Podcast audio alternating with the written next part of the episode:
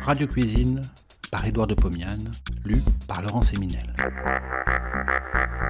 De 1923 à 1929, Édouard de Pomian présente tous les vendredis soirs sur Radio Paris ce qui fut sans doute la première émission culinaire radiophonique. Cela s'appelait Radio Cuisine. Près d'un siècle plus tard, nous donnons à réentendre ces quelques 200 chroniques qui firent la joie des auditeurs de l'époque. Cette semaine, terrine de lièvre. Je déteste chasser, mais j'adore les chasseurs, car ils ont bon cœur et comblent toujours leurs amis du produit de leur chasse. Ceci explique pourquoi, la semaine dernière, j'ai reçu trois lièvres. Ceux-ci, pendus à la fenêtre de ma cuisine, provoquaient l'admiration et la curiosité de toutes les bonnes et cuisinières du groupe de maisons que j'habite. Pour préparer tous ces quadrupèdes et ne pas lasser ma famille, il fallait varier les préparations. Le premier lièvre fut mangé en civet, il fut exquis. Le second fut mariné et mangé rôti au four avec une sauce à la crème. Parfait. Quant au troisième, il devint terrine de lièvre. Je ne sais pas si celle-ci sera savoureuse, elle est en train d'attendre son sort dans mon garde-manger. Voici comment je l'ai confectionné. J'avais donc un lièvre, un beau lièvre. J'ai acheté en plus 750 g de viande de maigre de porc, 400 g de lard gras, 300 g de barde de lard. J'ai écorché le lièvre, je l'ai vidé, j'ai séparé le rable de l'avant-train. À l'aide d'un couteau bien pointu et bien effilé, j'ai enlevé les aponévroses qui couvrent les muscles des lombes et des cuisses. Toujours avec le même couteau, j'ai prélevé les muscles du rable et des cuisses et je les ai coupés en languettes aussi longues que possible. Ces languettes, je les ai aspergées de cognac, puis saupoudrées d'un peu de sel et de quelques feuilles sèches de thym. Oh, ce n'est pas fini.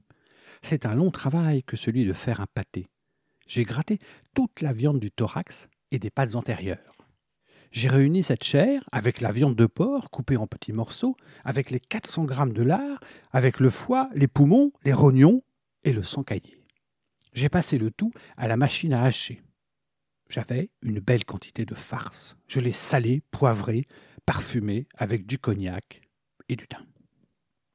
J'ai pris la terrine, j'en ai frotté l'intérieur avec une gousse d'ail, puis je l'ai tapissé au fond et sur les parois avec des bardes de lard.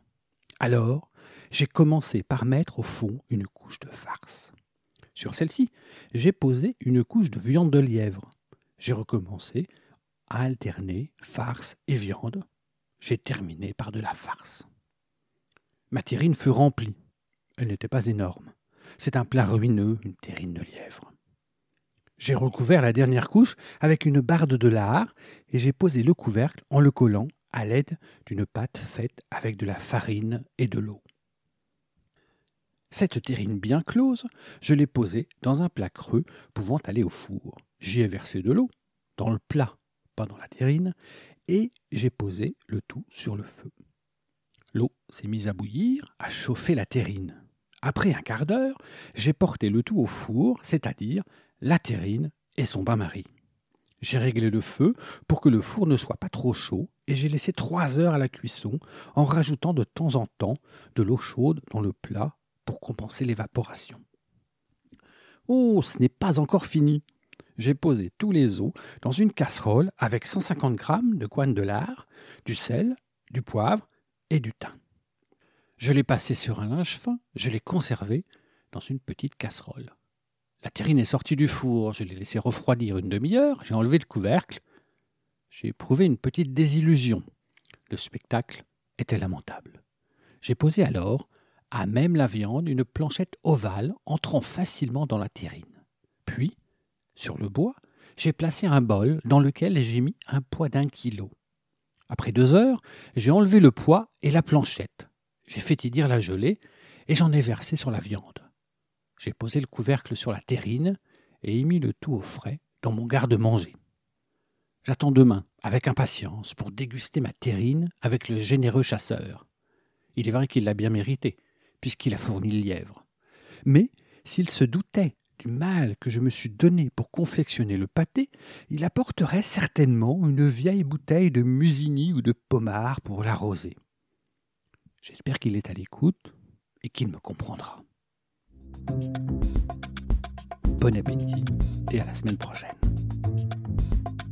Si vous avez aimé cet épisode, vous pouvez retrouver toutes les chroniques d'Édouard de Pomiane dans les deux volumes de Radio Cuisine, un livre publié chez Menu Fretin et disponible sur www.menufretin.fr.